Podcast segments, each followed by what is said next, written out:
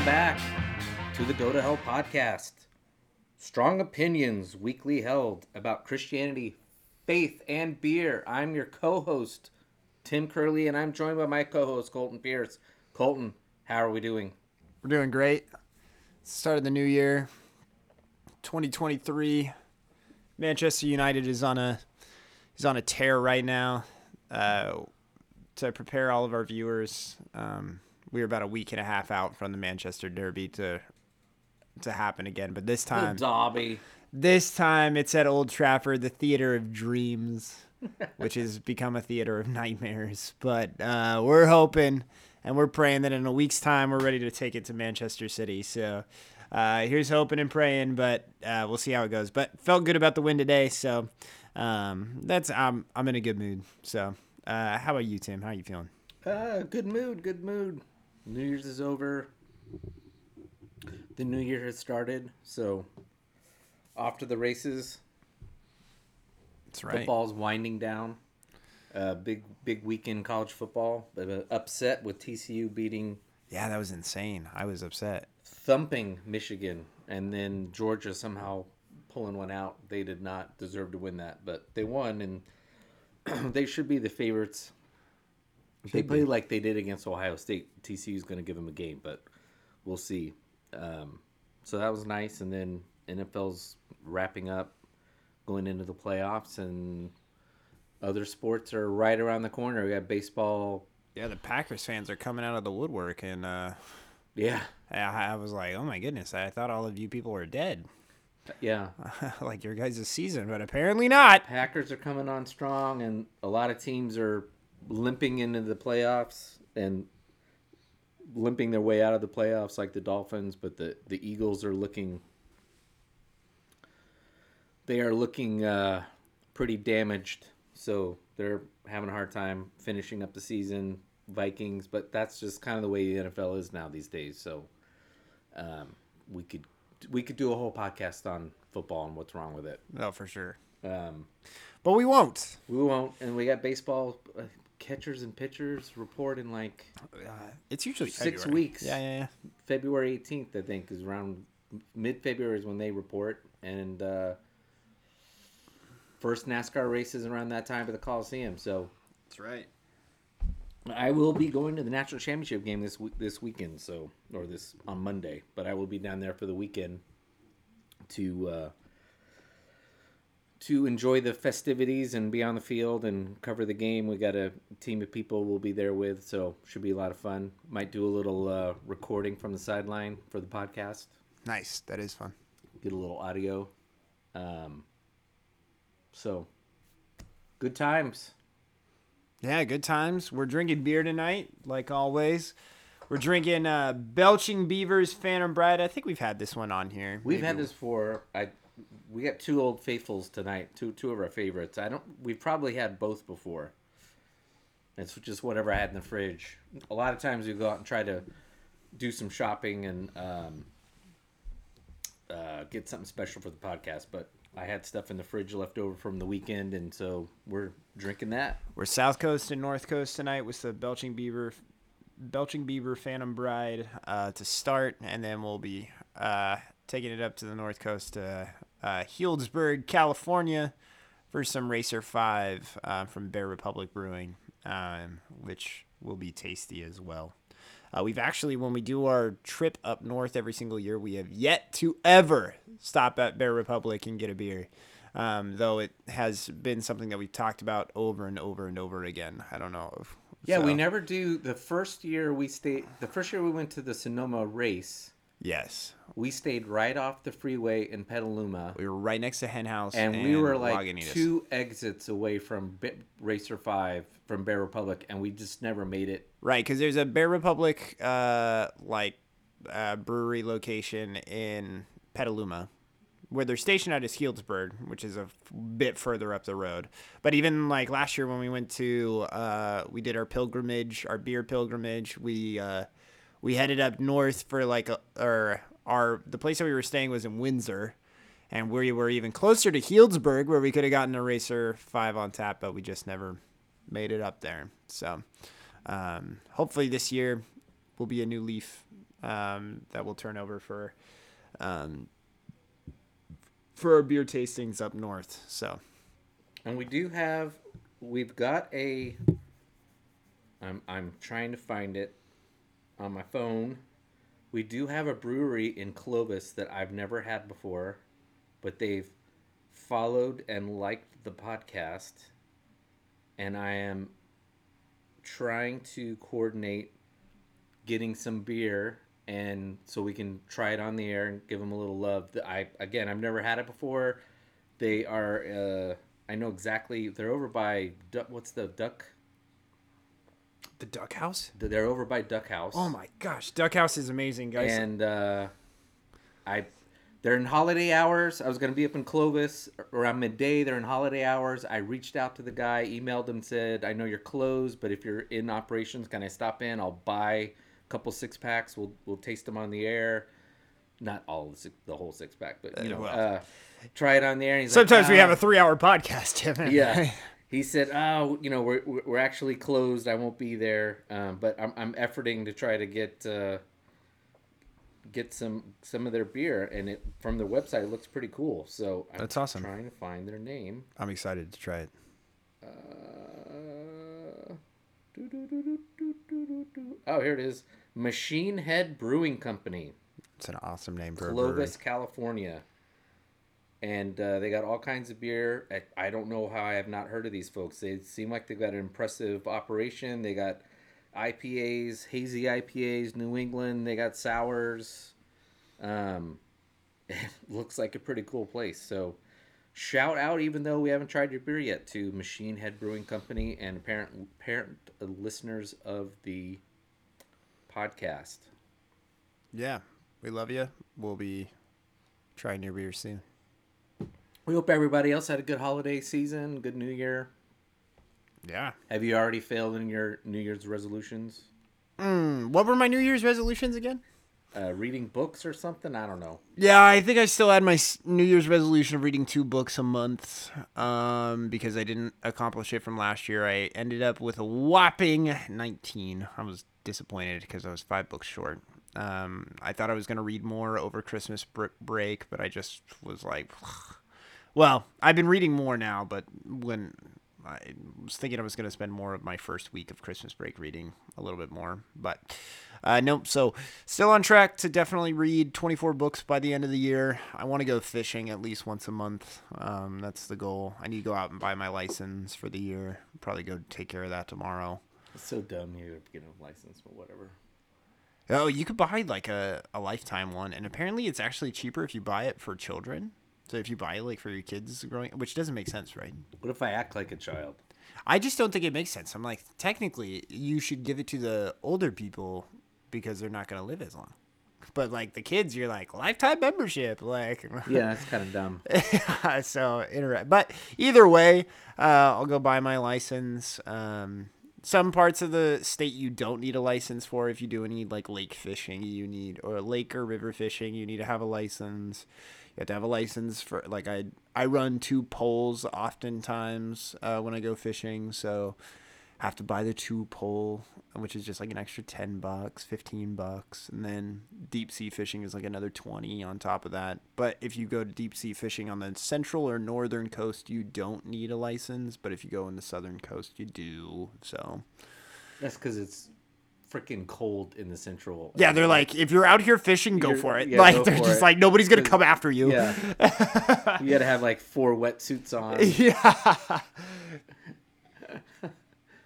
well, and and most people around here where we live, they'll ask they'll ask you to try and save you money because people will oftentimes be like, "Well, I was gonna go c- cast my rod off of Pismo's pier," and they'll be like, "Where are you gonna deep sea fish?" And they're gonna be like, uh, "Pismo," and they'll be like, "Yeah, you don't need one for over there." Yeah. So um, they're really good about it, but I like it. I bought a deep sea one last year, and I was hoping to go in San Diego, and I didn't. Um, but I'm hoping to this year, so I'll be picking that up as well. So Yeah. Some uh, deep sea fishing with um, the Coronado Island uh, Coronado Brewing Company's new blonde, the Salty Crew blonde. yeah, exactly. Yeah, Some that, nice blonde. that'd be easy- tough for me, you know. Easy drinking blondes on the on the boat. I was like, I also wear Salty Crew as like my uh, official brand that I rock like Yeah, on a regular got it on all basis. So. As often as I have Oklahoma Sooners. I know, on. right? well, that's cool that a brewery reached out. Is there anything? Um, I heard that we had a comment. So we had our first comment. we had a, our first comment. so t- two items. We, we got to come up with. We got hot topic. We've got clean up on aisle five. We need a, a, a new name for this segment. We'll come up with a name, but we, we do have our first comment. This this segment's gonna be called "Shit People Say." Okay. Uh, I've, I just so we're clear, I have no idea what this comment is. Uh, no, Tim, I'm hit, I'm hitting him cold. yeah, Tim. I was just So like, this is this is from Instagram, from Hedda, two eight eight seven. Oh, nice. and I get the sense that Hedda two eight eight seven is not Are they a- English. Are they a bot? this might be the person i think we have someone in scandinavia this might be the scandinavian person so uh, i don't know no no because that person actually downloads the episode and i don't think this person does so their question is are you a preacher you talk about the bible and your post is about wine beer it not fits i think so you clearly have not listened to the podcast Or the yes, the photo art on Instagram illustrates the beer we consume because yes, it is a part of the uh, probably it's a major part of this episode every week. We enjoy it. We start off with it. Uh and it's the easiest way for me to come up with art because what am I going to do for I think it's great. for photo art to post other than just keep posting the stupid logo. So, and I don't have time to do graphic art, so it's much easier for me to take the cans we consumed or the bottles, set them up, take a photo because that's what I do for a living, and post that. So, I guess if you'd listen to an episode, you would understand that we do talk about beer, and I hate to say we've made it clear we're not preachers, and so we're just two beer drinking dudes talking about Jesus. Yeah, I think it's great. Uh, and I think like for anybody that listens to this or anybody that has a remote interest in this, I think it's a really really cool thing to begin to disassociate in your brain that because I think for a long time, especially where we're at in the Bible Belt of California, there's a there's still a stigma about drinking and and what it is that you're allowed to indulge in, um, as in regards to being believers and that kind of stuff. And so, um, I think for the target audience that we always wanted to reach was guys like us that are, um, yeah, we drink beer on the weekends or every day. I was like, yesterday I made a joke with my wife and I was like, hey, what time is it? And she said 11 a.m. And I said, well, I don't feel like a degenerate if I do it at if I crack open a beer after 11 a.m. so here we go. Um, yeah, and so I think it's just, uh, I think it's a good thing that, and when we continue to market our stuff online and, and we post these pictures and that kind of stuff, and even like your New Year's post, you had like a picture of a cigar with a, with the beer, which is awesome. Oh, Um, yeah. You know, you said Happy New Year and all that kind of stuff. I- Um, these are things that we acknowledge. Just so we're clear, we have always acknowledged and we will continue to acknowledge they're harmful to our bodies, but we as Americans do lots of harmful things to our bodies on a regular occasion, even those of you that abstain from drinking alcohol or smoking tobacco, um, that are actually significantly far worse than what we are putting into our bodies. And we can get, uh, we don't need to get into that, but I'm just saying that begin to understand that there is, that the, for those of you out there that maybe feel as we do, there's nothing wrong with opening up a couple of beers and discussing a topic. And that's what we're doing. That's all we're doing. Just a couple of guys that, just like on a Friday night, we open up a beer or we order a beer at a bar and we just want to have a conversation about some of the things that are going on. And that's all that we're really trying to do. And so I think it's a great approach every single time. So, Yeah, we we enjoy it and we enjoy talking about different kinds of beer we get to yeah, so emphasis on. and we don't we're just look if you're the type who just try buys a 36 pack of something and you like drinking a few beers that are just standard Budweiser or whatever that's fine that but we're more we are more hoity-toity. We're a little Although pretentious. We're a little more pretentious, although we do like our thirty racks of Coors. I was like, I drink Coors Coors banquets. every- like, yeah, oh, yeah, golly. uh, but um, we like talking about it, and we the same with our whiskey, and and I'm that way with some with cigars, and so we're just you know we enjoy we enjoy those things of life. There, I think they're things that we think God's made available, and we enjoy them. We try not to uh, imbibe too much or abuse them, but just enjoy them. They make life more enjoyable. Yeah, and so, um, so to answer the question, no, we're not preachers. We are not preachers. Uh, no, uh, we've never claimed to be. Um, although me and uh, me and Tim do have a couple of uh, resolutions for the year where we want to make sure that what uh, the content that we continue to bring to you um, is continually founded in in research that we have done, um, legitimate research um, that hopefully expands uh, your thinking as well as our own on certain topics and that kind of stuff. And so we want that challenge to be for ourselves. Uh, we've kind of been talking about it the past couple of weeks that we've been talking about the podcast and just how we feel challenged to make sure that we're not up here just a couple of quacks just talking um, and just saying things. We will give you our perspective and that kind of stuff. Um, but really, kind of where we would like to see this go is just we want to make sure that we still we we keep adding things. We want to be people that add things to the discussion, um, not just people that are doing honestly what we've complained about, where they think that they know all the answers, but really that they don't. Right. Um, and so I think that's a good goal that we've set for ourselves this year. And so though we won't be preachers or anything like that, we still want to be. Um, we still would like to not necessarily consider ourselves experts on the topic, but give you insight to what experts maybe believe um, on the topic that we are discussing. And so, I- yeah, I think what we're doing is we want to be entertaining because no one's gonna. People just don't. I don't. If you're gonna listen to a podcast, there's got to be a level of entertainment to it. So we, but I like to think both of us have a good sense of humor, so we we bring some entertainment to it. But kind of what we're doing is what you do in a really good Bible study, where the person leading it's not a preacher, but they take it seriously and they're trying to facilitate a discussion. And what Colton and I are having is a discussion each week. And sometimes we're just talking off the top of our head, and we might come back and rethink it and say, "Yeah, I, I misspoke there. That's not really what I meant," or "I did. Yeah. I thought about it and might have been wrong there."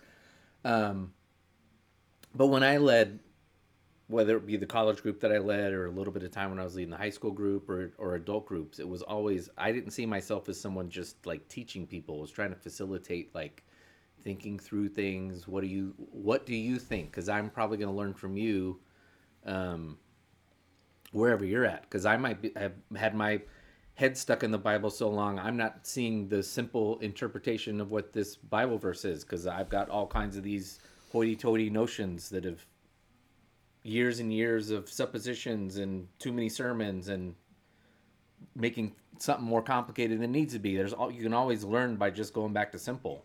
yeah. Um, so uh, that's the basis of the podcast. But yeah, as Colton said, I think as I think we want to keep doing what we've been doing, bring up topics, talk about things that are in timely manner, uh, big topics that come up just on a regular basis within the church, but also uh, start exposing the listeners to books we've read. I mean, just literally just talk about a book to try to get. We think it's a good book that you should probably read on your own.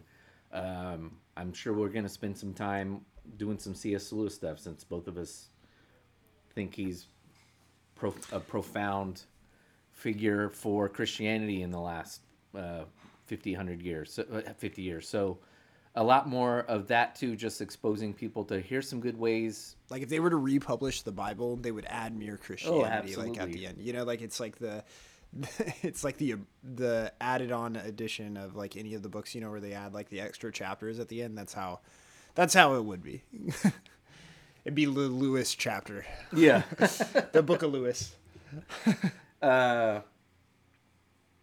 so anyway, thanks for the comment on the. Yeah, thank you so much. It's our first one. Yay!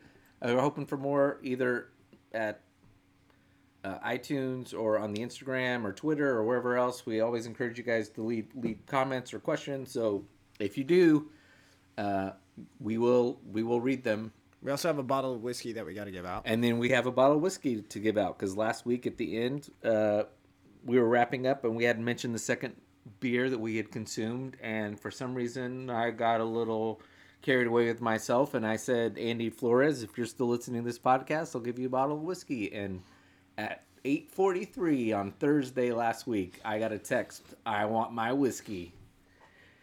So I owe the man a whiskey. Which is funny because we still actually have another piece of whiskey, another bottle of whiskey lying around in our episodes. That's Yeah, that is still- actually it was open to the public. It wasn't just like Andy Flores. Like if you're still No, if anything, he's banned from it. Even though I don't think he knows he knows nothing of the reference. But Yeah, yeah, so- there's an open bottle still sitting out. somewhere in our episodes, you'll have to go find it. Go digging for gold. Is you're gonna find uh, there's an Easter egg that'll get you a bottle of. Eagle Rare. Eagle. Rare. Eagle Rare is what we had decided. So, um, which uh, for anybody that uh, doesn't know whiskey, Eagle Rare is a Buffalo Trace um, uh, whiskey, and it is delicious. It's, of- delicious. It used to be twenty five dollars a bottle, and now it's, It's not. like it's now like forty five to fifty bucks now. Still, right, yeah. but three years ago you could get it at Target for like twenty bucks, 20 28 $25. bucks, Yeah, exactly. So, and it um, does not taste like a twenty eight dollar bottle of whiskey. Yeah, and if you have a lot of whiskey drinkers in your area, um, you'll know because you won't be able to find Eagle Rare in your area because oftentimes as soon as it's stocked, it's usually gone within a couple of hours. Yeah. So, um, I, seriously, it's it's a delicious bottle. So for anybody that is interested in your or you have piqued your interest, or maybe there's some of you that are like, I can just go down to the store and buy it myself. Well, that's good for you. I was like, it, it goes fa- fairly quick around here. So, um, but it is really tasty um, from Buffalo Trace. So, which I don't even know if Buffalo Trace actually does whiskey. I see it on their stuff, but when I went to their distillery, all that they had was vodka, and they were completely out of whiskey. So. You're never gonna live that. No, live how do you down. go to Buffalo Trace Distillery and all that they have is vodka? We're out What of is all that? of the whiskeys. No, this is not true. Oh my god.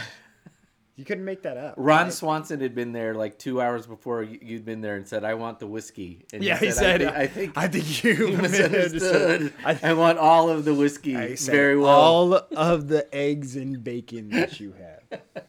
very well. All right, we're done with our little uh, side stuff, uh, whatever we're gonna call this segment. Um, next, we're on to uh, cleanup first. no cleanup. Oh, we have no cleanup. That's awesome. No cleanup. We're just straight into hot topics. So this is going to be an episode of Hot Topics, Nice. a variety of hot topics. You ever been inside a hot topic before? It's been a very, very long time. It's, it's changed over the years. Remember when it was like a dark dungeon? Now it's Yeah, like yeah. now it's like anime central, which is weird, right? Because they still have like the pop punk band T-shirts like on the wall in the back, like or even the grunge and the punk rock. All those T-shirts are still on the wall in the back, and you can still buy them. They still have like a list where you can say like, "Hey, what band T-shirt would you like to buy?" And you can like write down what Oh, band really? T-shirts. Yeah, that was always a thing at Hot Topics that you can go back and say, "Hey, we'll get this one in our store if you want it. If you want a band T-shirt or like a particular tour or something like Crowded that, we'll like house. Try. yeah, we'll try and go find it. So uh, that's always fun. but- Toto. but, now it's it's literally just a bunch of like anime stuff all over the place. It's really interesting. It's weird. Or Disney even like Talking heads. but like the dark side of Disney, like Ursula or like Nightmare Before Christmas kind of stuff. It's still dark, but it's it's just weird. It's interesting. I mean, I for anybody that shops at Hot Topic that listens to us, I'm just saying it's a little different. Okay, if you just joined us, we're talking about who is the best Lord. Lord of the Rings, of the Dance, or of the Flies. That's tonight's Hot Topic. Hot Topic. Anyways, okay, Hot Topic. Hot Sorry, topic. didn't mean to Hot go on a topic tangent. Number one. Pope Emeritus Benedict the Sixteenth, I think, died a couple days ago. yeah. Um, interesting guy. First pope in 600 years to resign, abdicate, whatever word they used to, but basically step down as the pope. Every pope since then died in office because that's really what was expected. Um, I don't, and I don't know before then how many did the same thing, Yeah. and I don't know how many have. It's probably a rare thing though. But uh, everything I read, he continued. Okay, so we're neither one of us are Catholic. No. Um, Neither one of us has been raised Catholic. Neither, neither one of us are raised Catholic. Um, and full disclosure, I am not a fan of the Catholic Church system. I'm not a fan of the Pope. I just find that whole the whole idea of it not what Jesus right. He doesn't like the figurehead. Jesus That's intended, but if you're Catholic, you're not going to hell, and I don't think you like think bad things that are. It's just look, we Protestants have our icky, dumb ideas too. So I'm certainly not like a lot of American Protestants that we think you're like apostates who are going to hell because of a variety of things. But it's just there's Yeah. just don't. I think that just like with that is just something that's a little bit different from Protestants to now. You may not like there are obvious situations where that's not the case. Where again, we talked about it. I think we talked about it last week. Where and we talked about it a couple times. Where we encourage you not to put your pastor on this pedestal of this. You know, like this is the authority to which I receive my life. Um, uh, and there's not like a hierarchy um, that should exist between the church, you, and God, right? Um, and so that's or the or the people in the church, you know, the uh, the officials, so to speak, between you and God. And so that's where there's a real bad taste in Protestants' mouths. Is you know you had that situation um, for for centuries where the Catholic Church or the church at the time, um, because we don't even need to say Catholic, just the church in general, Christianity, which had existed. I mean, you had the Orthodox um, that were just doing their own thing, but for a Westernized church for a long time, it was um, the Pope's word was divine. Yeah, um, and so it it just leaves a bitter taste in a lot of Protestants' mouths, and so a lot of them don't have a lot of respect for the Pope, which is a very interesting thing because we acknowledge that a lot of that stuff is political. We can't not acknowledge that there's this whole voting process that happens between the cardinals and all this kind of stuff. Oh, yeah. the the, the, the ob- Vatican is a political. obviously very political, but also something that needs to be noted is that the popes do a lot of good. They do a lot of good work, and they go around and they do a lot of they they work with people. Um, they try to be they try to be removed from politics, although some of them are more get more involved with political politics than Yeah. others and that kind of stuff. Um, and so it's a huge, hefty burden to sit there and say that you are the head of the church, um, and not only like the whole church, right? Like this is they have, and, and with the way that the Catholic system is set up is. Is you are the head of the church. Your commands go down the, true lines. church. Yeah, the church, and so it comes down the line to the other churches and all that kind of stuff. And so, um, in Protestantism that just doesn't exist. It's not like John Piper decides what happens for the rest of the Protestants, Right. Um, and that kind of stuff. And so um, there's a, a lot of unity in the Catholic Church through that, which is really awesome. But at the same time, there's again you are appealing to another person and just and especially as Protestant Americans, that's something that's really difficult for us to do. Um, and so that's just something that we acknowledge before we get into this on the Pope, um, but also understanding that the popes are generally speaking in our day and age, they're actually really really good people. Yeah, we're not dealing with a lot of the popes from the Middle Ages and no. Dark Ages. No, that they are- that were more literally were more uh, political figures than they were religious. And I don't want to like say like it's hot. It's a hot topic in and of itself to talk about the Catholic Church and the and the situation that we all know that we're talking about um, when I say the situation, right? And how they handled it, and what did the Pope do, and blah blah blah blah blah blah blah. And so, yes, you can sit there and say that about the popes, and you can say, well, they didn't do anything about this, and they didn't do anything about that. And it's like, okay, but what I'm acknowledging is what they themselves are doing and what they've done for humanity and what they try to do uh, moving forward is what they think at the time is best for the world. And so, um, so there's there's a lot of love that you can give them. So I don't know where where are you going with this, Tim? Well, before we exit out of there, let me acknowledge that the particularly the more uppity parts of the Protestant Church, the more fundamentalist parts that do claim that the, the Catholic Church is an apostate church. My problem with that part of the Protestantism side of of the aisle is it doesn't see the speck in its the log in its eye as it completely Yeah, because we have so if you're on if the fundamentalist side of Protestantism doesn't accept that Catholicism is Christianity at all, flat out. And their reasoning is there's several reasons, but the primary reason the, is that it's a work, works based religion, and that is contra to, to anything Jesus wanted.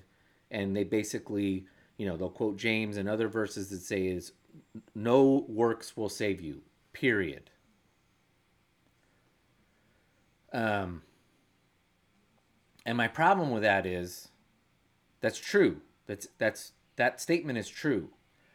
But Protestants go around not seeing the log in their eye where they have where Catholics do have these things where you know we do these works which they would say show repentance. It's not the works themselves, it's just we're going to do these acts of repentance um, to show that we've repented. And I don't agree. I don't think you need to do those things. But that's Protestants have their own system. They're just called it's moralism that they've included as acts of work works that show that you're not actually a Christian.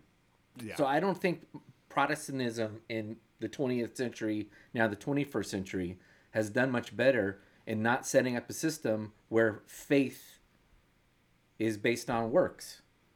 So that's my big problem. yeah. Um, So, Catholics, you're not alone. We got our problems. All that said, I want to take a minute. The Pope wrote down his statement of faith. This is actually a cool thing. This would be cool if Christians did this. Like, it's not only like a will and testament, like, here's my statement of faith. Like, here are the things Yeah. I want everyone, in, but particularly my family, my fellow believers, to know this is the way I'm going out. So he wrote this thing because uh, sometime in the last, I don't know, it's probably in the article here, but sometime in the last week or so when he knew he was not long for the earth. I won't read the whole thing. Towards the end, he writes this What I said before to my countrymen, which I think was uh, Germany because he was from German, from he was Germans because I think he was from Germany. I now say to those in the church who have been entrusted to my service stand firm in the faith. Do not let ourselves be confused. It often seems that science, the natural sciences on one hand, and historical research, ex- especially exegesis of sacred scripture on the other, are able to offer irrefutable results at odds with the Catholic faith. I have experienced the transformations of natural sciences since long ago and have been able to see how, on the contrary, apparent certainties against the faith have vanished, proving not to be science but philosophical interpretations only apparently pertaining to science. Just as, on the other hand, it is in dialogue with natural sciences that faith, too, has learned to understand better the limit of the scope of its claims and thus its specificity.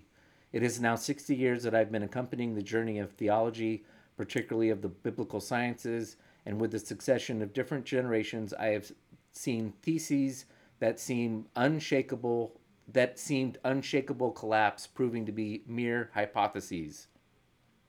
The liberal generation, the existentialist generation, and the Marxist generation.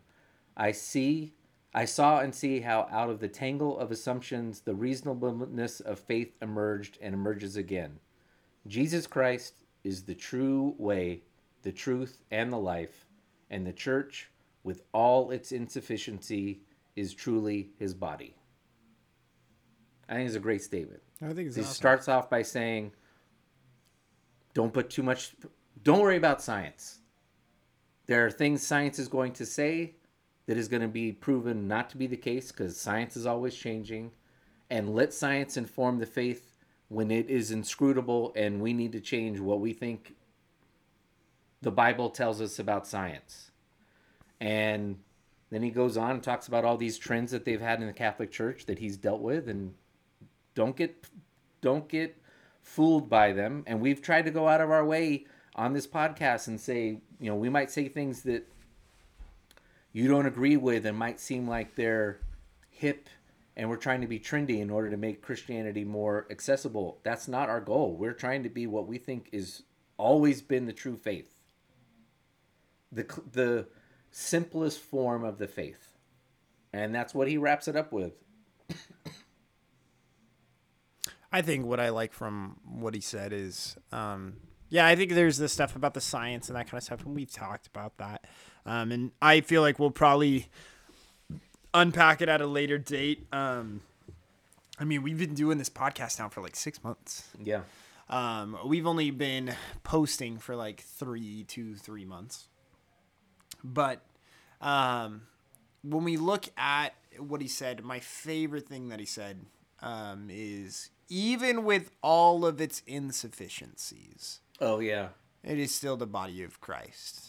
Um, I think that that's just so huge. I think that's an awesome statement to say. Is that we're gonna have to we're gonna have to acknowledge that there's blood in the water, like, or and that we and that we got a lot of problems. You know, there's a lot of stuff that we are that we are responsible for, and that there's a lot of messed up shit that happens. We have to sit there and we have to be better. We need to learn from our mistakes and continue to be better uh, and acknowledge that all of us that are a part of the body of Christ are sinners and that we make mistakes and that we fall short of the glory of God and that we have to deal with all of this mess. If you think about the body of Christ the same way that you view your family, I don't think that anybody thinks that their family is perfect, especially when we just got done with the holidays. I'm sure a lot of you are have fresh reminders in your brain about how your family is not perfect.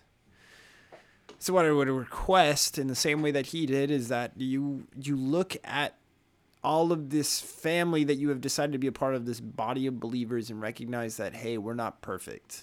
We all don't know all the answers and so we're trying to get there and but it's still the thing that we need to put our faith in. Um, because we are still the body and we cannot function without you being an active participant and putting your faith in even the broken system um, that we have. So I thought that that was really powerful um, and a good reminder uh, for myself and hopefully for others too. So that's my two bits on it. All right. Well, I think that's enough. Uh, rest in peace, Please. Pope uh, Pope Emeritus Benedict. Uh, I think his previous title was Cardinal Ratzenberg, um, and apparently, from all accounts, he might be. He's easily the today's biggest theolo. Like he's had a huge, profound theological impact in the Catholic Church um, during his time, not just as Pope, but and apparently he's continued to write and been impactful since he's been Pope. Yeah. Um, but I've read several things from some people say he might be the most Im- impactful Pope ever when it comes to theology. So that seemed to have been his uh, the thing he really enjoyed, which is probably maybe why he didn't want to keep being Pope because the Pope's that papal position's a lot more other things than being able to sit down and read and write and focus on your theological studies. Yeah. Um, all right, hot topic number two. Why didn't Jesus write anything down? so this idea came. It's this isn't a new question. People have been asking this for a long time, but I I thought of it as a topic for the show because it came up on uh, Greg Boyd's podcast. Uh, Colton, why don't you tell us a little bit about Greg Boyd? yeah, uh, Greg Boyd. Um, I think I've brought him up a couple of times. Um, I love the guy. Um, we don't know each other, um, Yeah. but uh, but yeah. So um, he's a he's a pastor, um, and he's in Saint Paul, Minnesota. Yeah. There we go. I got it. And he is uh, he go he, his church is Woodland Hills Church. It's an Anabaptist church. They're extremely progressive. I wouldn't recommend if you were on the fence, if you've been conservative in the conservative church for a long time. I mean, I would always recommend him to a lot. I like there's nothing in well, it'd be very difficult for a lot of people to listen to what he had to say if you come from a very conservative background where you're not and you're and even if you were trying to push the boundaries i would say that there's still going to be a lot of stuff that he says that is going to be a little bit more difficult um, and a lot maybe the challenges that he may be giving are a little too difficult um, one of his most famous books, and it gets recommended all the time, is Letters from a Skeptic. Um, I'd highly recommend taking a look at that book. Uh, it's it's talking about his relationship with his father, um, and his father who was a non-believer and that kind of stuff. Um, Forrest has recommended it at our church a couple of times. That book's phenomenal. Uh, the other book that's phenomenal is when he wrote, I think, in 2004, where he talks about how politics is destroying the church. Yeah, that's a good and one. And he was early on in that, and yes. I think and yeah, he's he was spot on in that book, and not enough people even today are following that. We have we have allowed American politics to sully the reputation of the church on both sides. This isn't a, like a, a right wing thing either. I'm sorry, folks on the on the left. You go invoking the Bible when it's your when it suits your purpose too, and it's just it's gross. It's not American politics does not is not worthy of invoking the Bible when, when we go around doing it, and so we've just we could have spent a whole episode on that when we started this podcast is why people are leaving the church. And part of that's because the church has allowed itself to be a proxy for politics for far too long. And that's again that's a it's a great book by him.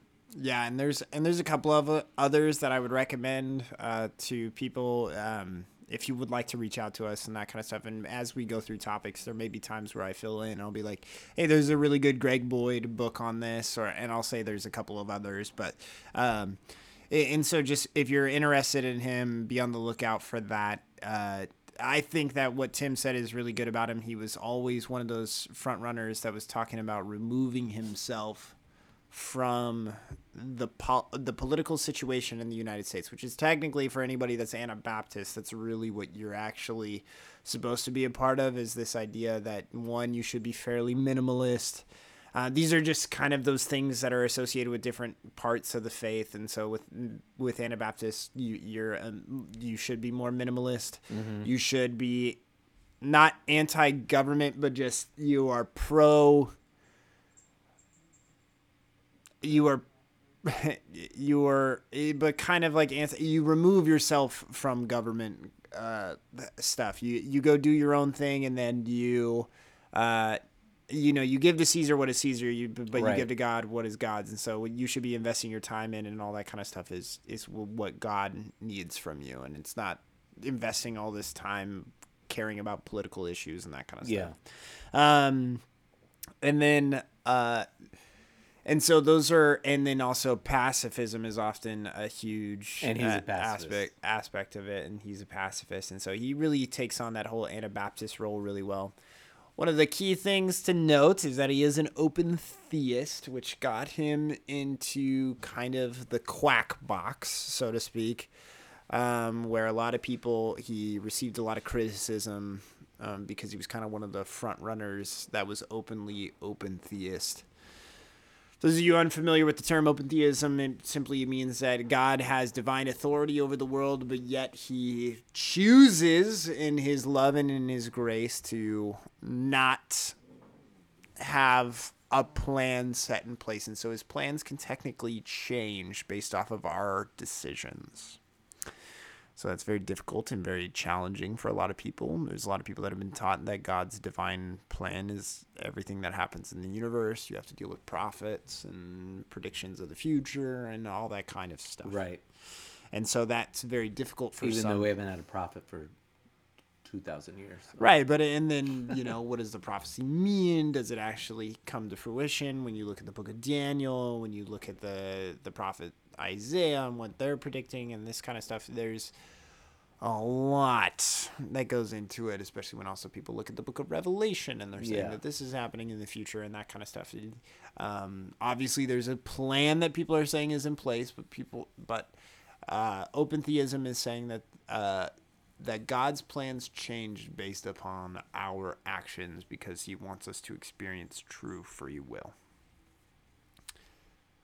Again, very difficult for people. He received a lot of criticism from it. Um, I personally align myself with that, with that, uh, with that way of thinking, but that doesn't mean that everybody else does. So I think that there is that that's how God responds to us. I think that there's evidence of it in the scriptures. I know that people say there's evidence of this in the scriptures or that in the scriptures, the predestination, the, all that kind of stuff. So, so I like Greg Boyd, and I don't think that he's a quack. Um, that's basically what I'm saying. Okay, that. so we're getting off topic, which we usually do, but I think that's what makes these discussions interesting. So I have a question while we're on this topic, and then we'll get back to why didn't Jesus write down anything? yeah, Is the is the is this are these macro plans that God has, or or micro plans? Are, are the is this God's plan for the world changes, or God's plan for you for you changes? So the suggestion would be that on a macro level, it would God would still be willing to change His plans based off of the decisions that we make. So, like for example, I'll give you an example from Scripture, and I think I've given it before. When you have the situation with uh, Israel not having a king, Correct. Yeah. He he. Yeah. Go ahead. Yeah. Yeah, so uh, he eventually succumbs to the peer pressure of the Israelites, and not that God like God like got bullied into whatever it is that he chose, but he said if you want God one, starts the God starts the nation of Israel, tells them, "You're not getting a king because everybody else had a king. You're not having a king. Each one of you is going to be ruled by a judge, right. and that judge is, doesn't have king power." And so like and there's and there's different situations that happen where continuously people continue to mess up. And I'm censoring myself there because I haven't had enough beer at that point to care. but I'm saying that can, people continue to mess up, right? Like so like the situation with Bathsheba, we talked about it uh, what 3 weeks ago when we talked about the that so if you were saying that this was a part of God's divine macro plan, then you're saying that God wanted David to cheat on his wife or to cheat or to kill off this man and and have her cheat on her husband.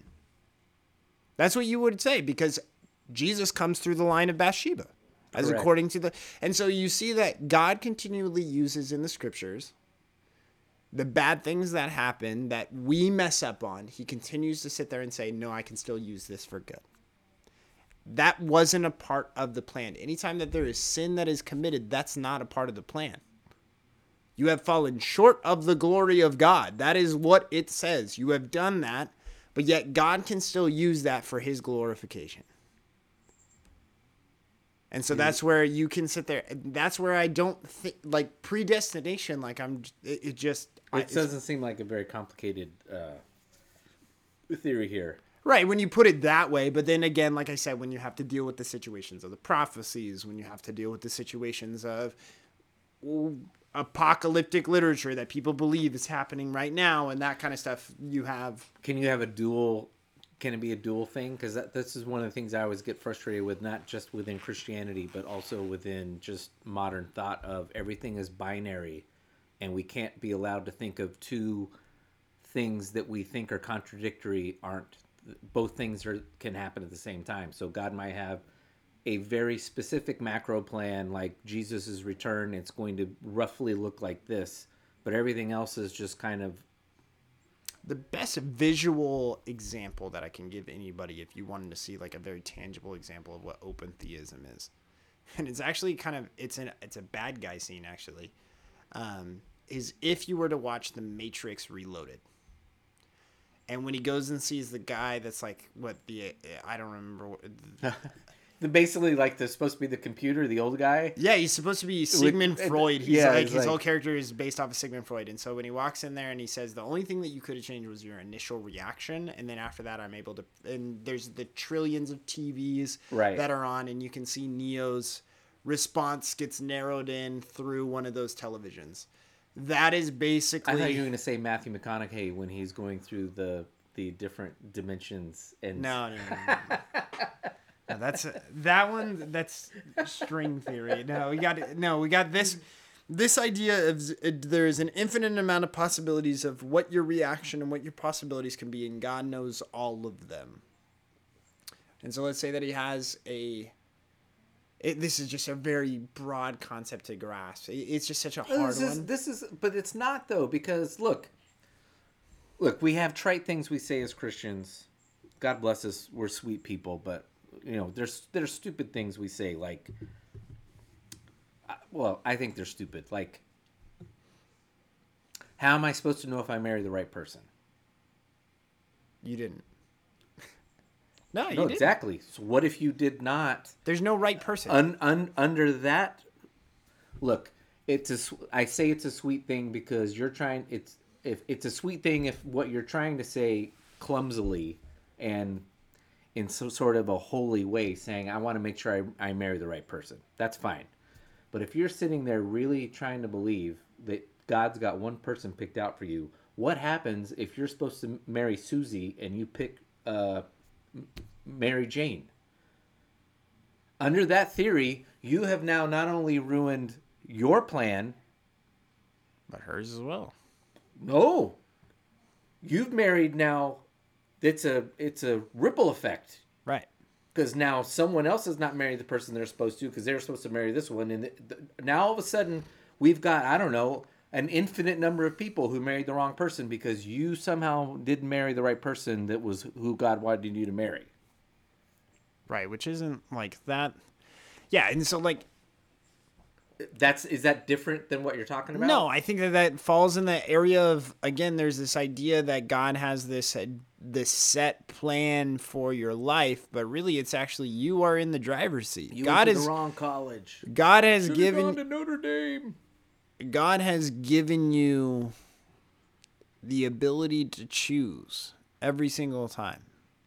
And so if things are going right in your life, it's it is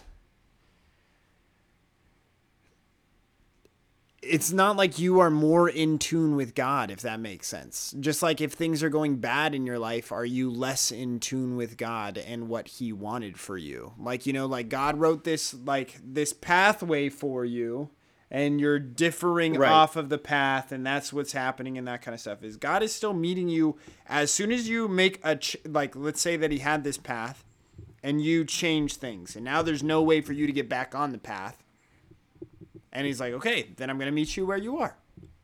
I'm going to continue to meet you where you are, and we're going to continue to show And you might have made things more difficult for yourself. and you continue to make things more and more difficult for yourself. if Like, you only I- do what you should do. But that again, that's not th- maybe this literal thing that like, oh, if you hadn't married, if you'd married Mary Jane instead of who, then it would have been no. But it's just we make decisions that, and God continues to adjust and meet us where we're at. Right. I'm not sitting there and saying that we are gods. That's not. That's something that needs to be said. Is but you do have free will to be able to make your own decisions, and so you choose whether that person is the right person for you. You choose if that person is a healthy relationship or not. So what's controversial about this? With what's gotten him into trouble? That's a controversial topic. Wow. I that seems crazy. out- that, that- that seems crazy, right? Like it's like, how is this controversial? And as we progress through the years, and as Christianity p- continues to progress, it becomes less and less progressive. But that's still a hot topic that people don't. Again, even if you said like prede, even if you sat there and said predestination doesn't exist, to still make that claim is still controversial. To say that you're an open theist, eh, with a lot of people. So, um, just something to consider when we're talking about Greg Boyd. These are some of the controversial topics, and you may be checked out from that. But this is something that we just want you to know before we get into it. So, It's a good. Look, it's good to bring up some like stuff like this because part of the show is our challenge is to read people that you don't like or make you uncomfortable. And you might not agree with them after you've read it but i think it'll just make you even better stronger in your faith to go okay there's a different perspective. Okay. So again this isn't people have been asking this question for a very long time and i can prove it because i'm going to read first from thomas aquinas who dealt with this issue in his Summa Theologica. Uh, let's see how I'm going to tackle this. Mm, do I read the whole thing? Okay, I'll just read from Objection 1. It would seem that Christ should have committed his doctrine to writing for the purpose of writing is to hand down doctrine to posterity. Now Christ's doctrine was destined to endure forever, according to Luke 21:33, heaven and earth heaven and earth shall pass away, but my words shall not pass away. Therefore it seems that Christ should have committed his doctrine to writing.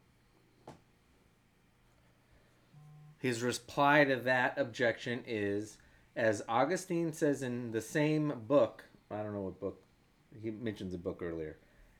Uh, Christ is the head of all his disciples who are members of his body. Consequently, when they put into writing what he showed forth and said to them, by no means must we say that he wrote nothing, since his members put forth that which he knew under his dictation. For at his command, they, being his hands, as it were, wrote whatever he wished us to read concerning his deeds and words.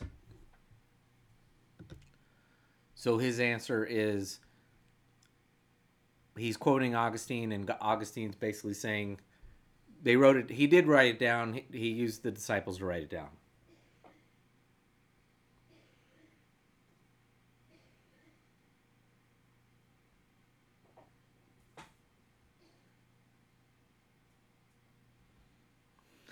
Or are you waiting for me? I'm sorry. I'm trying to look something up. Hold on. I thought maybe you're bored and just looking at Twitter. No, no, no. I'm looking. All right. Well, so that's number one. I'll keep reading. Further, objection number two. So he, these objections are objections he's noting that come up from people. It's not his objections, and then he's giving responses to them. Objection two.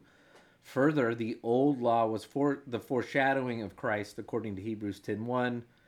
Quote: The law was a shadow of the good things to come unquote. Now the old law was put into writing by god according to exodus 24:12 I will give to thee two tables of stone and the law and the commandments which I have written. Therefore it seems that Christ also should have put his doctrine into writing. Aquinas's response to that is since the old law was given under the form of sensible signs therefore also it was a fitting it was fittingly written with sensible signs.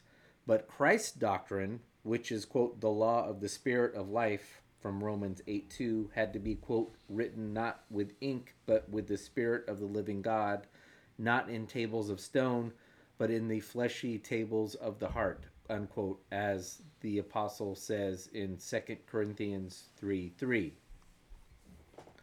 Objection 3 further to Christ who came to enlighten them and sit in darkness. That's Luke 179. It belonged to remove occasions of error and to open out the road to faith. Now, he would have done this by putting his teaching into writing, for Augustine says in De Consensu Evang, that some there are who that some there are who wonder why our Lord wrote nothing, so that we have to believe that others have written about him. Especially do those pagans ask this question who dare not blame or blaspheme Christ and to and who ascribe to him most excellent but merely human wisdom. These say that the disciples made out the master to be more than he really was when they said he was the son of God and the word of God by all by whom all things were made. And further on, he adds, it seems as though They were prepared to believe whatever he might have written of himself, but not what others at their discretion published about him. Therefore, it seems that Christ should have himself committed his doctrine to writing. And his objection is those who are unwilling to believe that the apostles wrote Christ would have refused to believe the the writings of Christ, whom they deemed to work miracles by the magic art. So that third one, he's basically pointing out that the pagans at the time of uh, Augustine are all saying, "Yeah, he's oh, this is great stuff. The stuff he says is wonderful. It's amazing." It's just when he gets into the whole "I'm the son of God" stuff, and then he turns into a crazy guy, and the miracles are just because he's a magician or a witch. So, and if he'd written down his own his own writings, and not only said, "Do unto others as you would have done unto you," and written down instead of spoken the uh, Sermon on the Mount, and then gone on and tell fantastical tales of how he had raised people from the dead, they would have said, yeah, he's a wizard, and we don't like that. So those are three objections and answers to, by uh, Augustine. And then we'll get it. So now, what do you have to say, Colton? Sorry, I'm not ready yet. I thought I was. I'm sorry. My bad. I was like, oh, okay. Um, uh, it's fine. No, I got it. I, I cold cocked you with this uh, no, you're topic too. No, you're fine. the The issue was more with the verse. I didn't have any. I mean, it wasn't like there was a huge issue with uh, the verse. It was just there's which verse. The verse that he uses, where he says, "You know, heaven and earth shall pass away, um, but my words will not pass away." Um, so, because I wanted the Greek, I wanted the Greek on the word. What is word? Um, so the hard part about when you're translating Greek, um, and for a lot of people out there, is you're you're dealing with context is huge, understanding placement, and really just understanding how they would have said things and how it would have been. It it's it's a very frustrating thing to learn and to work with so, for example, we're, what we're dealing with here is we're dealing with the with the word word, and so if people got hung up on this and said that you know why didn't Jesus write his own words um, when his words will not pass away? What they're actually saying is what he was actually saying is according to um, this Greek form and based off of the context is they would say that his ideas would not pass away, right? It's the what I am teaching you, this stuff will last forever. This idea of what it is that I'm asking of you and from you will last forever. Um, this is something that will continue to be carried out even after I'm gone, um, and even after the world is gone, because this is the um, this is the message that God has um, wanted for His people. I mean, it's kind of interesting that you have when Earth and then also the heavens pass away. Kind of uh, interesting. Uh, but again, he's using this hyperbole, um, which Jesus is known for doing.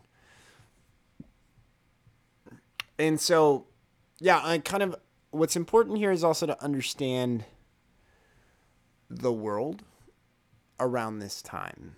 Um, yes, I, I agree with what was said on the third point, where you know um, Jesus would have kind of been viewed as a quack um, as soon as he said that you know Jesus was doing. Uh, as soon as he said he's the son of God, people have been like, okay, he's this magician that's doing this stuff, which would have, you know, and, and just like in any point when we, if we sit here and we try to say that somebody today said that they were the son of God, and they came up and they said that, and they did, you know, the song and dance, and they wrote their own stuff, you would literally think that they were a nut job.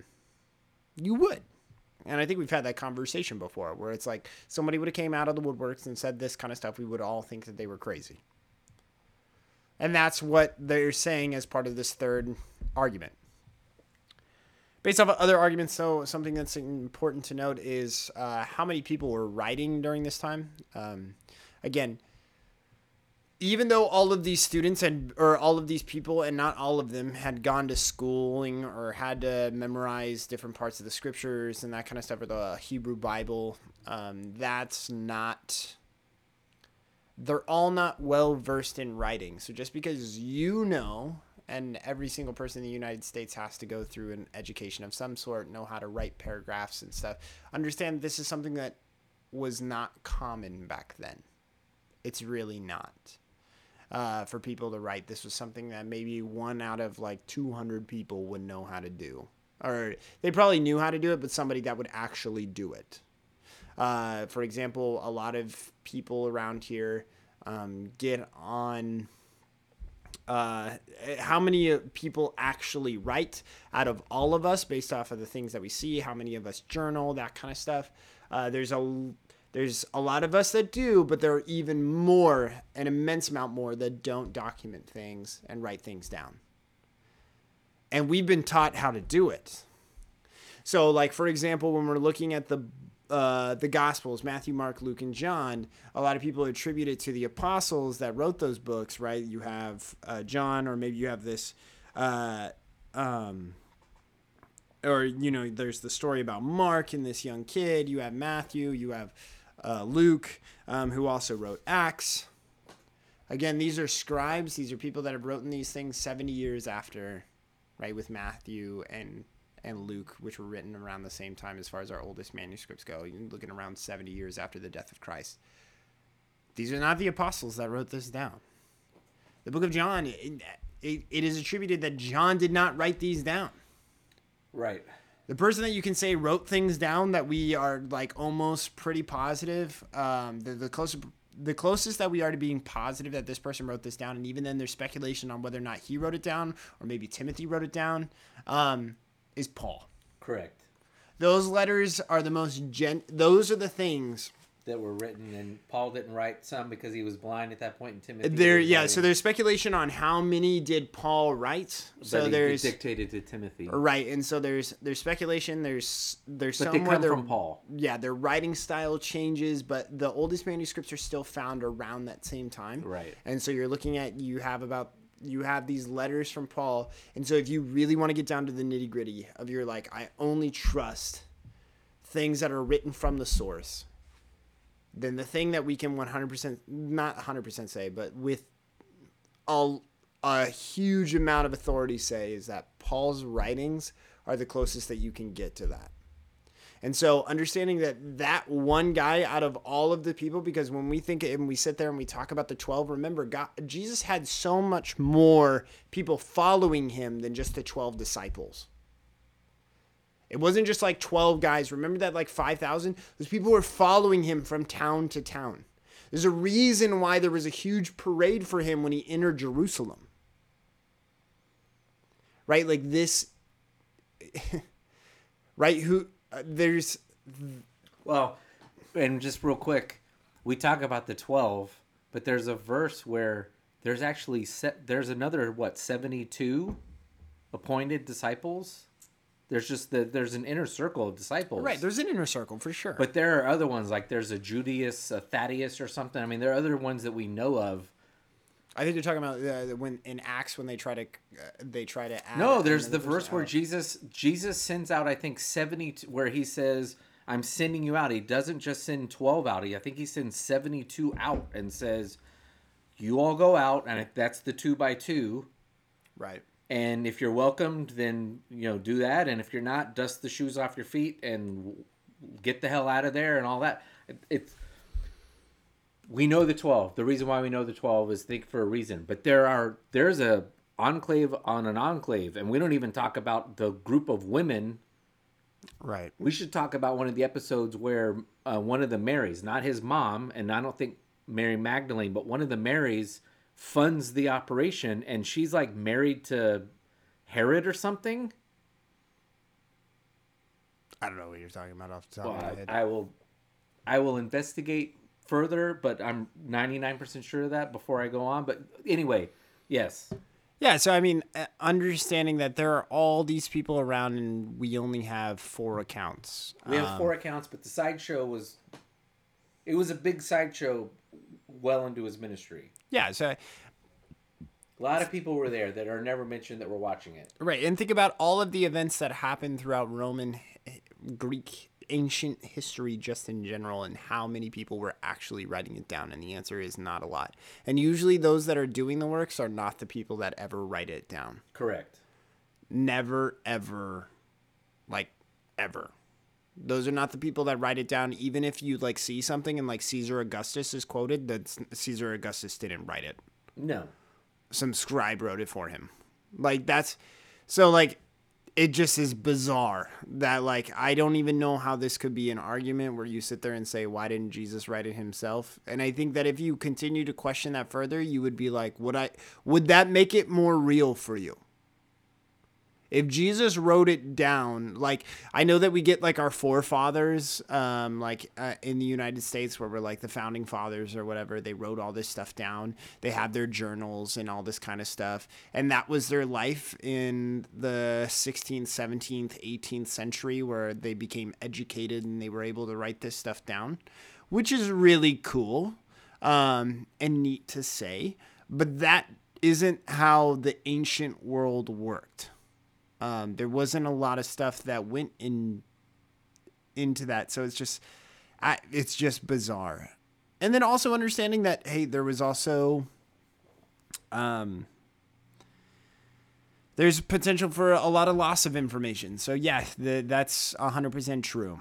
Um, we don't have Jesus' direct words. We don't have that kind of stuff. And especially when we talk about the speculation between what Jesus' direct words were. But even then, if Jesus were to write things down, he would write it in Greek, which already would have been a loss in translation. The Greek that they used back then, and ask a lot of, uh, you can find out there's a lot of words that could be used this way and they could be used that way.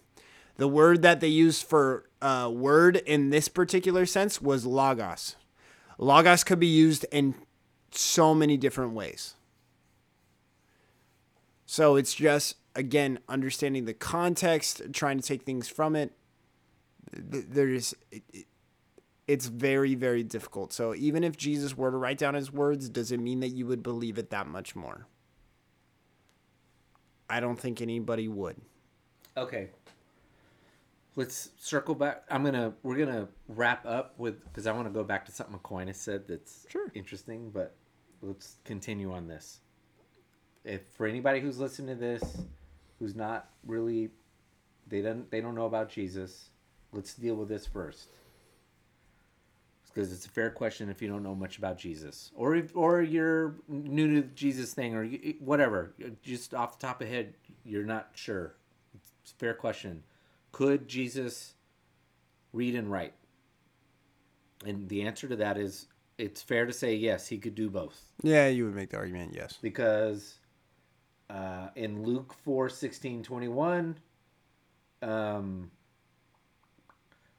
in Luke, yeah, Luke 4 16 21, he, he reads from the book of Isaiah in front of a group of people. So he can certainly read.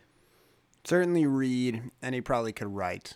Um, I And then the writing thing, the writing thing is a little ambiguous, a little not so sure, but it comes back to your favorite verse of the Bible, your favorite sermon on Sunday. What did Jesus write in the dirt? yeah, So, Yeah. it, it is fair to say, and look, let's not be cheap about this and say, well, of course he can. He's the Son of God. No, I, I don't. I don't. One, no, it, that doesn't explain anything because all Jesus wrote in the dirt was a dick. I don't think. Look, Jesus certainly could and did perform miracles, but I think J- Jesus, as as a person, was trying to experience being a human as much as possible. So I don't. I, could he have come out of the Mary's womb being able to read and write? Sure, it's possible. I think it's more likely that he got taught how to read and write, and that added to his. I don't know, maybe not, but it, it doesn't matter. Who knows? He he could read and write. It is likely from what we read in the scriptures that he could read and write. Yeah, there's even speculation. I believe there's even a book written um, that is, did Jesus speak Greek? And so there's speculation that he might have even with the Hellenistic influence and all that kind of stuff is that he probably knew how to write and speak in Greek Um, instead of just Aramaic. Uh, just as a side note, there are some other books. There's no, they're not books. There are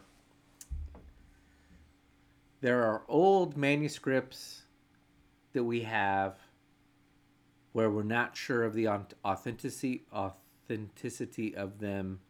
Uh, one is oh shoot, it's the legend of the King Agrapos or something. I should have had this in my notes. Uh, anyway, there's a there's a there's a there's a telling of Jesus gets a notification. J- Jesus gets a notice from a king.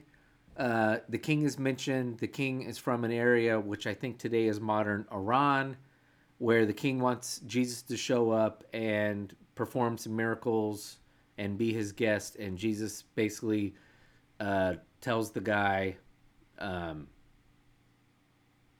or tells th- tells that guy's courier or his own courier to tell the guy, "I'm not done with my ministry here. I'll show up." Did, did Jesus Greek speak Greek? Interesting. Who's that written by? Uh, by G. Scott Gleaves. Hmm. Um, well, if he came out of the womb and can read and write in Hebrew and uh, Aramaic or Aramaic, I assume he could probably speak Hellenistic Greek. Um. Anyway, well, okay. You know what? There's one little verse. John ends his gospel. Oh, jeez. We're bringing up the book of John again. Was it Colton's least favorite? You brought up two books of John. No, no, no, no, no. I think that it gets used a little. The words of Jesus get used from the book of John a lot, and those are always the like what pastors use as the divine authority of Jesus um, is from the book of John. No, no, no. This, but this, I think this is an important Sure. Very poetic. stipulating that whoever wrote John. It's very poetic. It's almost like it's a Greek drama or something. Here's how he. This is how the Gospel of John ends. Uh, we're in chapter. Was this twenty one? Yeah, twenty one. Yeah, here we go. The dramatic ending. All right, let's go. Here we go. See, you're gonna shit on it. this is the uh, this verse twenty four. This is the disciple who testifies to these things and who wrote them down. We know that this uh, is his true that his true testimony is true. Verse twenty five. Jesus did many other things as well. If every one of them were written down, I suppose that even the whole world would have not had room for the books that would be written. Golly. Almost sounds like you should like do a curtain call and everybody should come out and do a bow on a stage or something. Right? Like the, Never mind. We're not gonna get into that. Like, I'm not gonna get into all this speculative, outlandish theory out here. Can it be both dramatic and true? No, I'm saying that it's completely fine. No, I just, I'm just more like, wow, that's poetic. It's, it's Oh, like it's certainly everybody's like, man, here, here, here. Let's raise our glasses. to that one." Shakespeare's ripping, r- ripping off John. yeah, that's literally what it's like. Um, Yes, it is I, safe to assume there's all kinds of stuff that Jesus did that we have no we have no knowledge of because yes, Jesus didn't write them down because Jesus chose not to, and we only have four accounts. So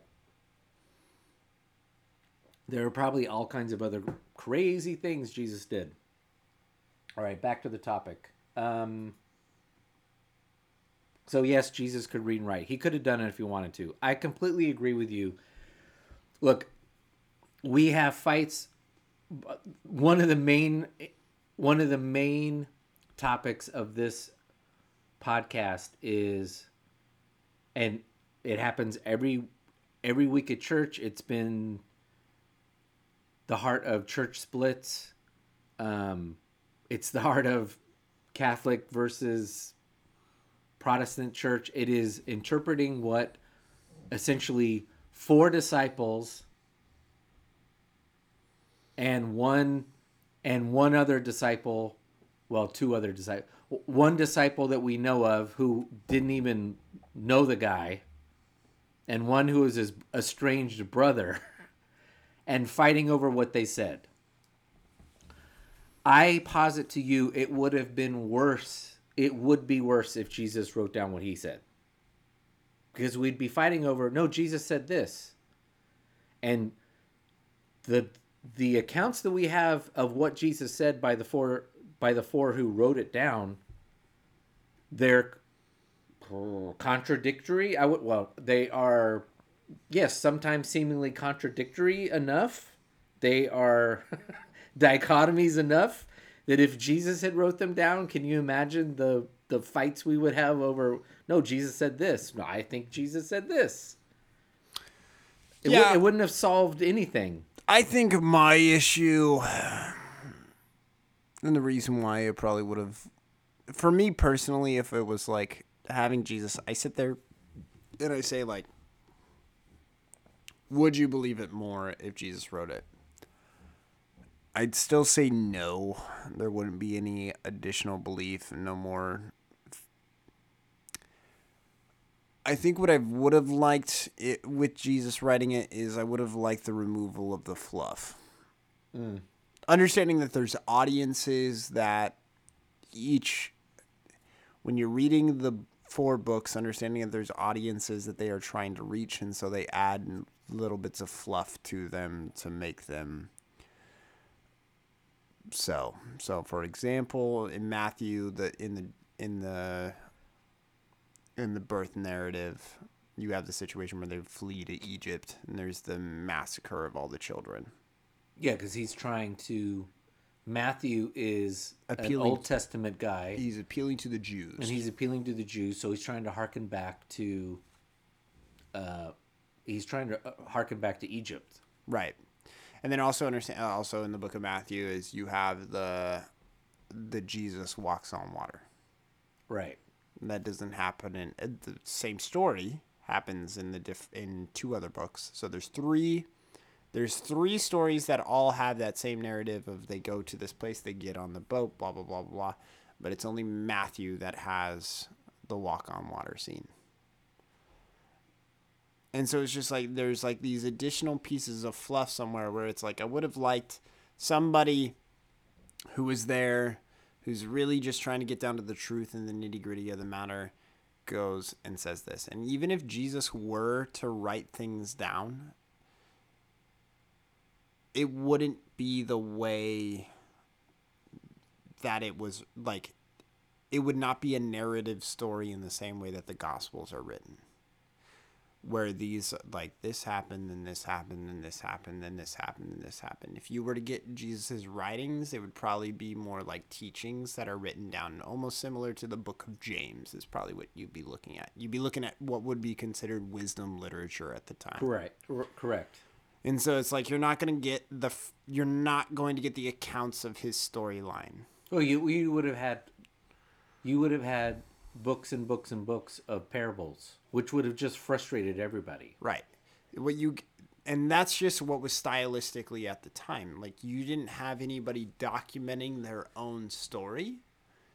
That is what scribes would do. That's right. what people would do. They would say what was going on in your story. They would write down everything that happened, blah blah blah blah blah blah blah blah blah. Or they would or they would tell your story then like an oral tradition would actually be what was happening.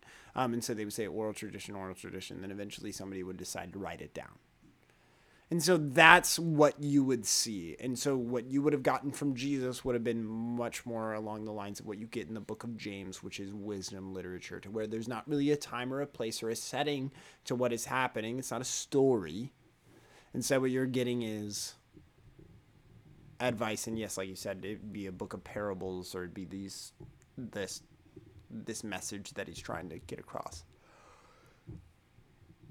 so that's what makes it that much more difficult to where if you would have had a book of jesus you would have never it wouldn't have been better.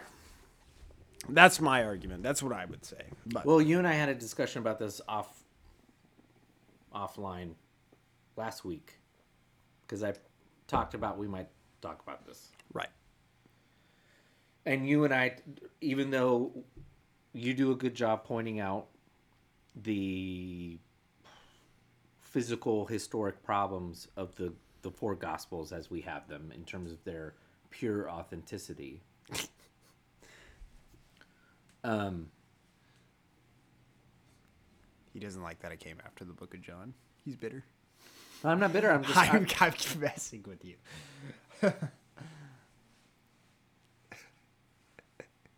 you mentioned earlier you mentioned something earlier that I think it is important that we have four people who in in not in every instance but in a lot of instances have stark they don't have contradictory views of Jesus but they have starkly different views of Jesus. Yeah. Matthew is much more spiritual. Luke is much more physical. Yeah. Again, Matthew is taught Matthew's account of the Sermon on the Mount is a spiritual one. He says, "Blessed are the poor in spirit." Full stop. Luke says, "Best blessed are the poor in No, just blessed are the blessed poor. are the poor." And hit and it continues that whole way. Luke Right. is focused on it's a shitty world. And Jesus is saying, Blessed are those who suffer through this shitty world. Right, and I'm in the shitty world with you. And Matthew is focused on much more of, uh, uh, he would, his is much more of a spiritual battle. And, and, and then we have John, who you point, who yes, who's very dramatic, and is is told almost like a Greek tragedy. And I had a college professor. I think it sets the tone for the Gospels. Look, Jesus, if you were a follower of Jesus at the time, and if you were a follower of Jesus 40 years after he had died and 200 years after, you would have sworn up and down that he was coming any day. And if you are an evangelical uh, today uh, and a dispensationalist, you're going to say he's going to come any day. And you might be true. You might be right. But my point is I think Jesus under if Jesus had just written down what he had written down, it would have been set in stone. And by having four people write it from different points of view and offering different, yes, they're it's frustrating because it then gives an ability for people to say, "Oh, they're different." It does allow different audiences, particularly at that time. I mean, right out of the gate, you could have Greeks, those who are more Greek, digest the Gospels. You could have, we see this throughout the New Testament. Different letters are written for different uh, culturally mindseted people. And could have could Jesus have written that in a way that had been a uh, a belief system for all people of all time yeah he probably could he, he certainly he certainly could have. He's the son of god but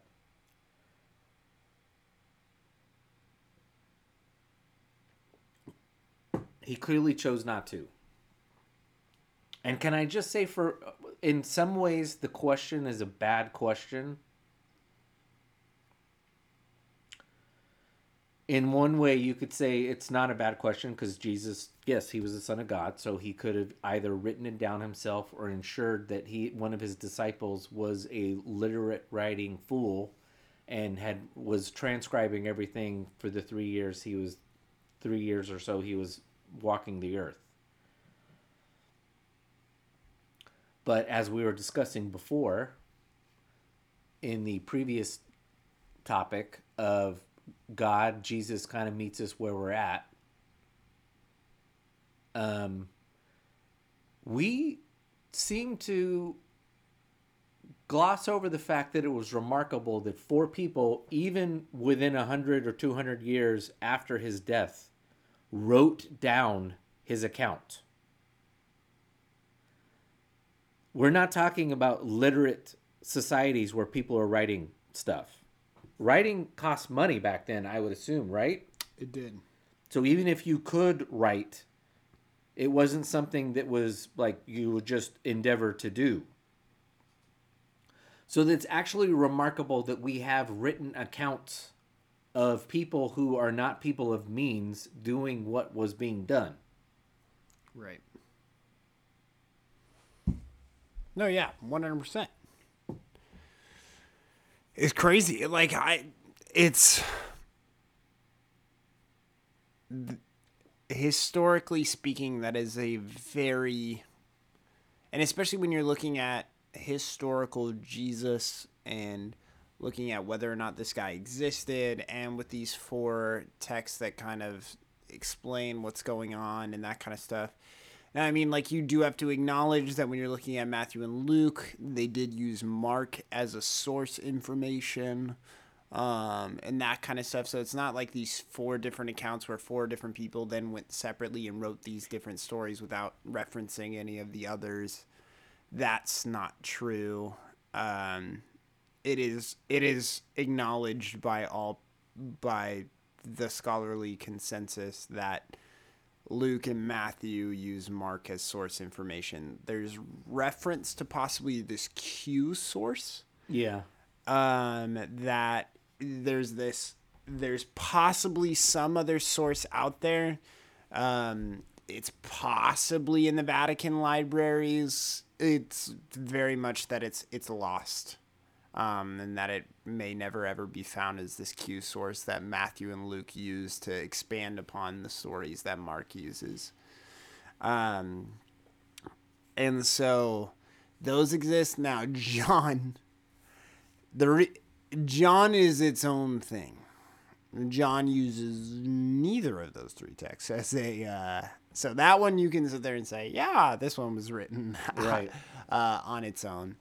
Um, and so those are kind of interesting. So, uh, yeah, when it comes to understanding the Bible and the scriptures and that kind of stuff, it, it, it does take.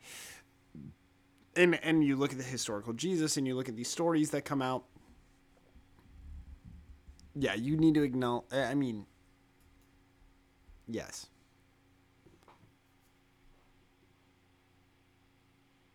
This was something that in the ancient world just was not very common. And so for this to happen, it's a huge deal. You even know from Luke that he's writing to this person that wants to know the full story and he wants it all written down. Whoever is writing Luke and Acts is trying to get the full account to the best of their knowledge. Yeah. Um, and so they're trying to get all that information so that way they can write it down. And this is, you're looking at what is possibly the. It, Matthew and Luke the oldest manuscripts are are right around the same exact time. And Acts included, which also has the life of Paul right included in that. And so this person has jotted down the entire history of Paul as well, which is huge. When you understand when the book was written, also understanding Paul's lifespan in comparisons to Jesus and his ministry and how much longer that took and how many years that was dedicated. So you're even looking closer to that number of like getting to where we are now closer to Jesus' death and resurrection. Um, and the life of Paul and all that kind of stuff. So it's really awesome. Um, and it's amazing. I just if anybody was ever curious about what Jesus was ever going to write and that kind of stuff, it's just it it wouldn't have been what you think it was going to be. No. And even if it was there, I don't think it would make anybody on this planet believe anymore. It wouldn't have made anybody believe anymore, and it wouldn't have reduced the amount of infighting over what the hell Jesus meant when he said something. No, definitely not.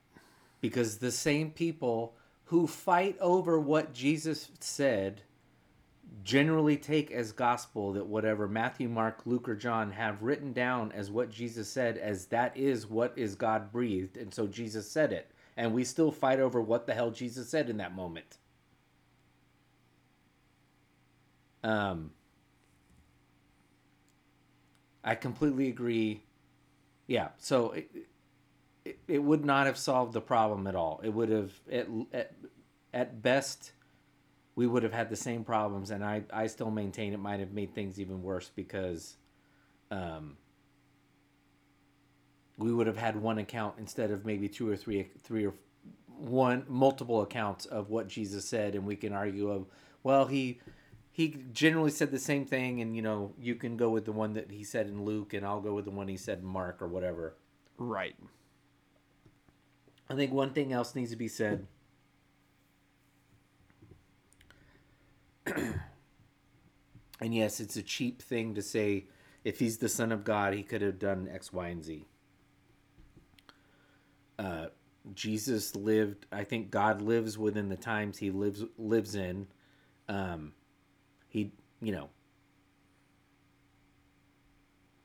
yes, he can do everything. So he could have uh, uh, essentially come down in what we call uh, first century AD and created the interwebs so that all human beings on the planet got dispensed the gospel. But he doesn't operate that way. He still operates within the realm of uh, physical laws of nature and whatnot, and and within cultural uh, realms, which I think you and I have talked about before. Maybe not on this podcast, but I think he chose this time because we have a Roman, we have a Greco-Roman world with a common language.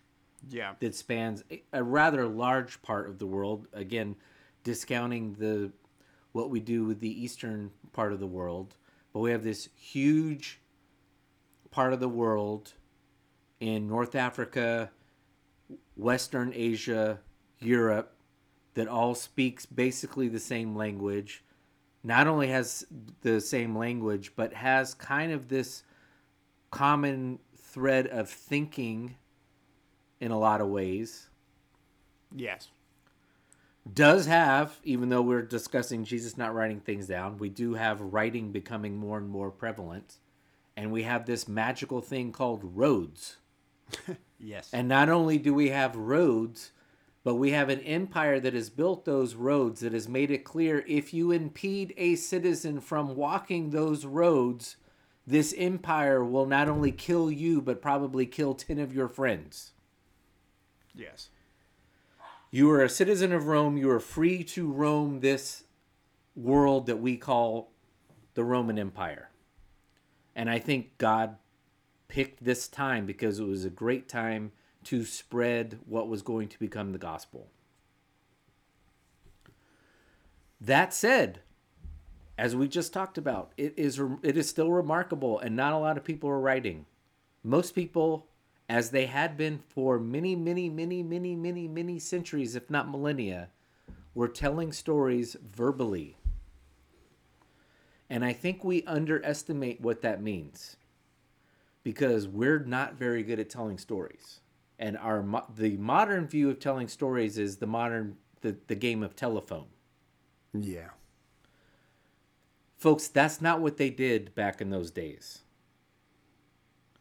It was not an endearing thing to play a game of telephone.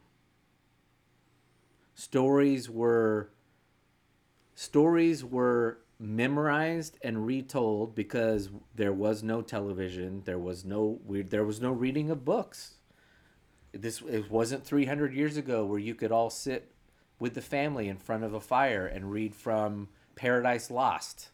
yeah. You told stories. And often there were certain individuals who got really good at telling stories. Not only because they were entertaining, but they were really good at mastering that story and retelling that story over and over again and not embellishing on that story. The story was told.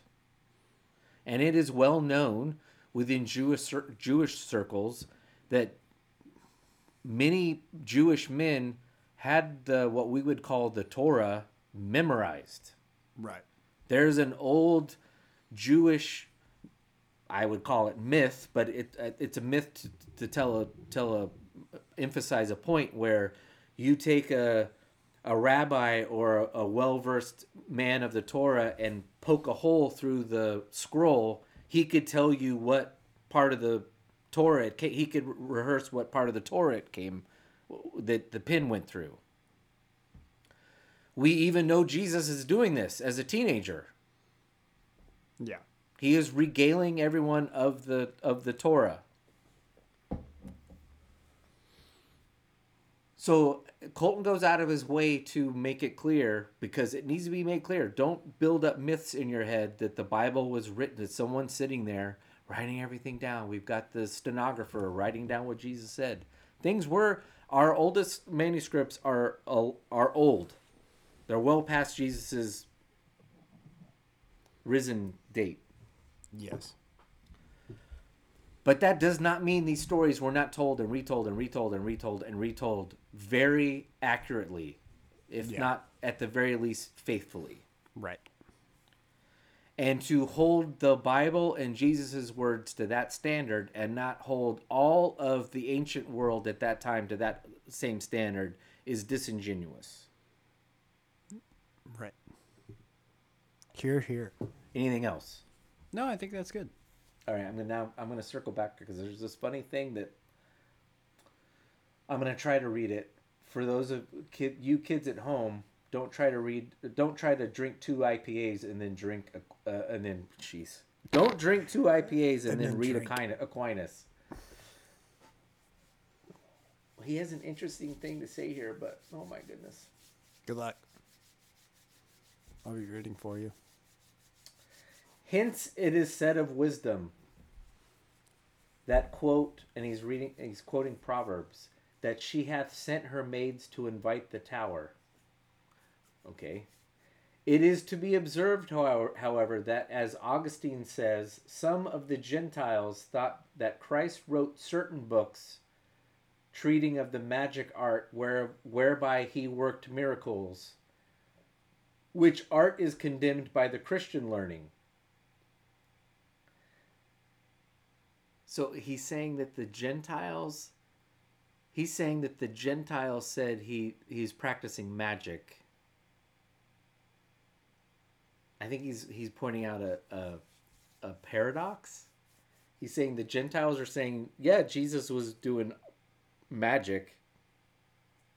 And Christians are saying, well, magic is to be condemned because we're not supposed to do that.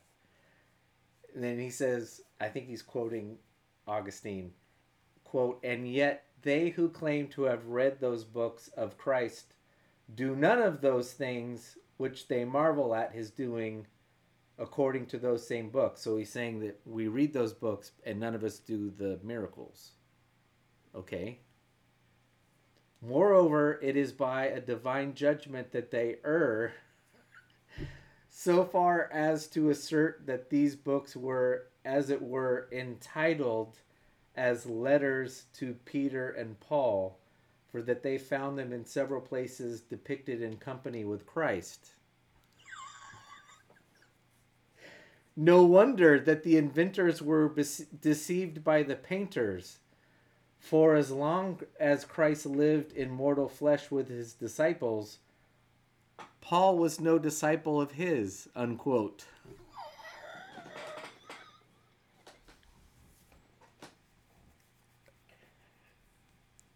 So I think what he's saying is, oh boy, folks. If I hadn't had two IPAs, I still I'm not quite sure. Part of it's the style of the writing.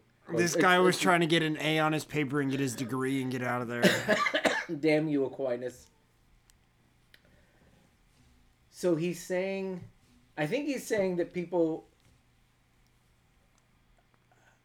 it's something about us not doing miracles anymore because Paul wasn't a disciple of Jesus, but he oh, but he still did miracles.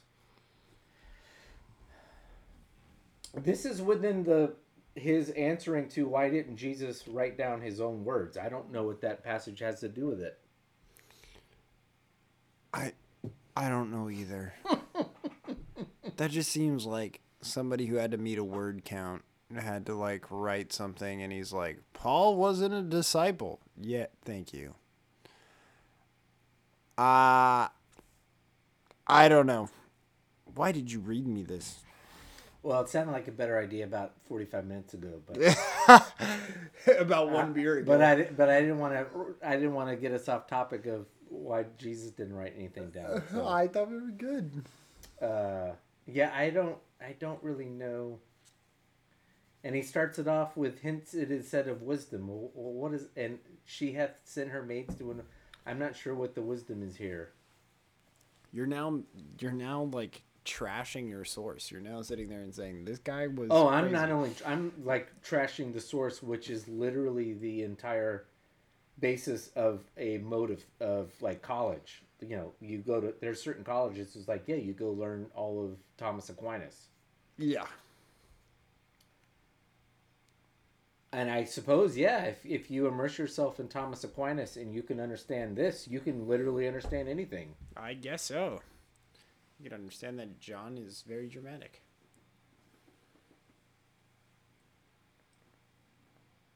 Some of the Gentiles thought that Christ wrote certain books treating of the magic art whereby he worked miracles, which art is condemned by the Christian learning. I th- Gentiles thought that Christ wrote certain books treating of the ma- I think he's saying that Jesus used magic to tell people what to write. Maybe that's uh when was I don't know when was Aquinas writing? I don't remember. Uh, this is Aquinas in what year of year of our Lord, trying to say that this that's God breathed. I have no clue, Tim. This is All right, we're is done. beyond me. So, uh, just to that. All right. Well, I hope that hot topic was somewhat interesting. We have more hot topics in the future, but we're almost two hours in. We're going long again. So, uh, hope you listened to the podcast. Hope you've enjoyed it once again. Please always read, uh, sorry, rate and review the podcast. Uh, subscribe as always. Uh, still trying to get it up on uh, Spotify. Spotify, I don't know what your issue is, but elsewhere we should be up and running. Uh, we enjoy. Hope that everyone enjoys the podcast, and if you don't, go to hell. Dodo.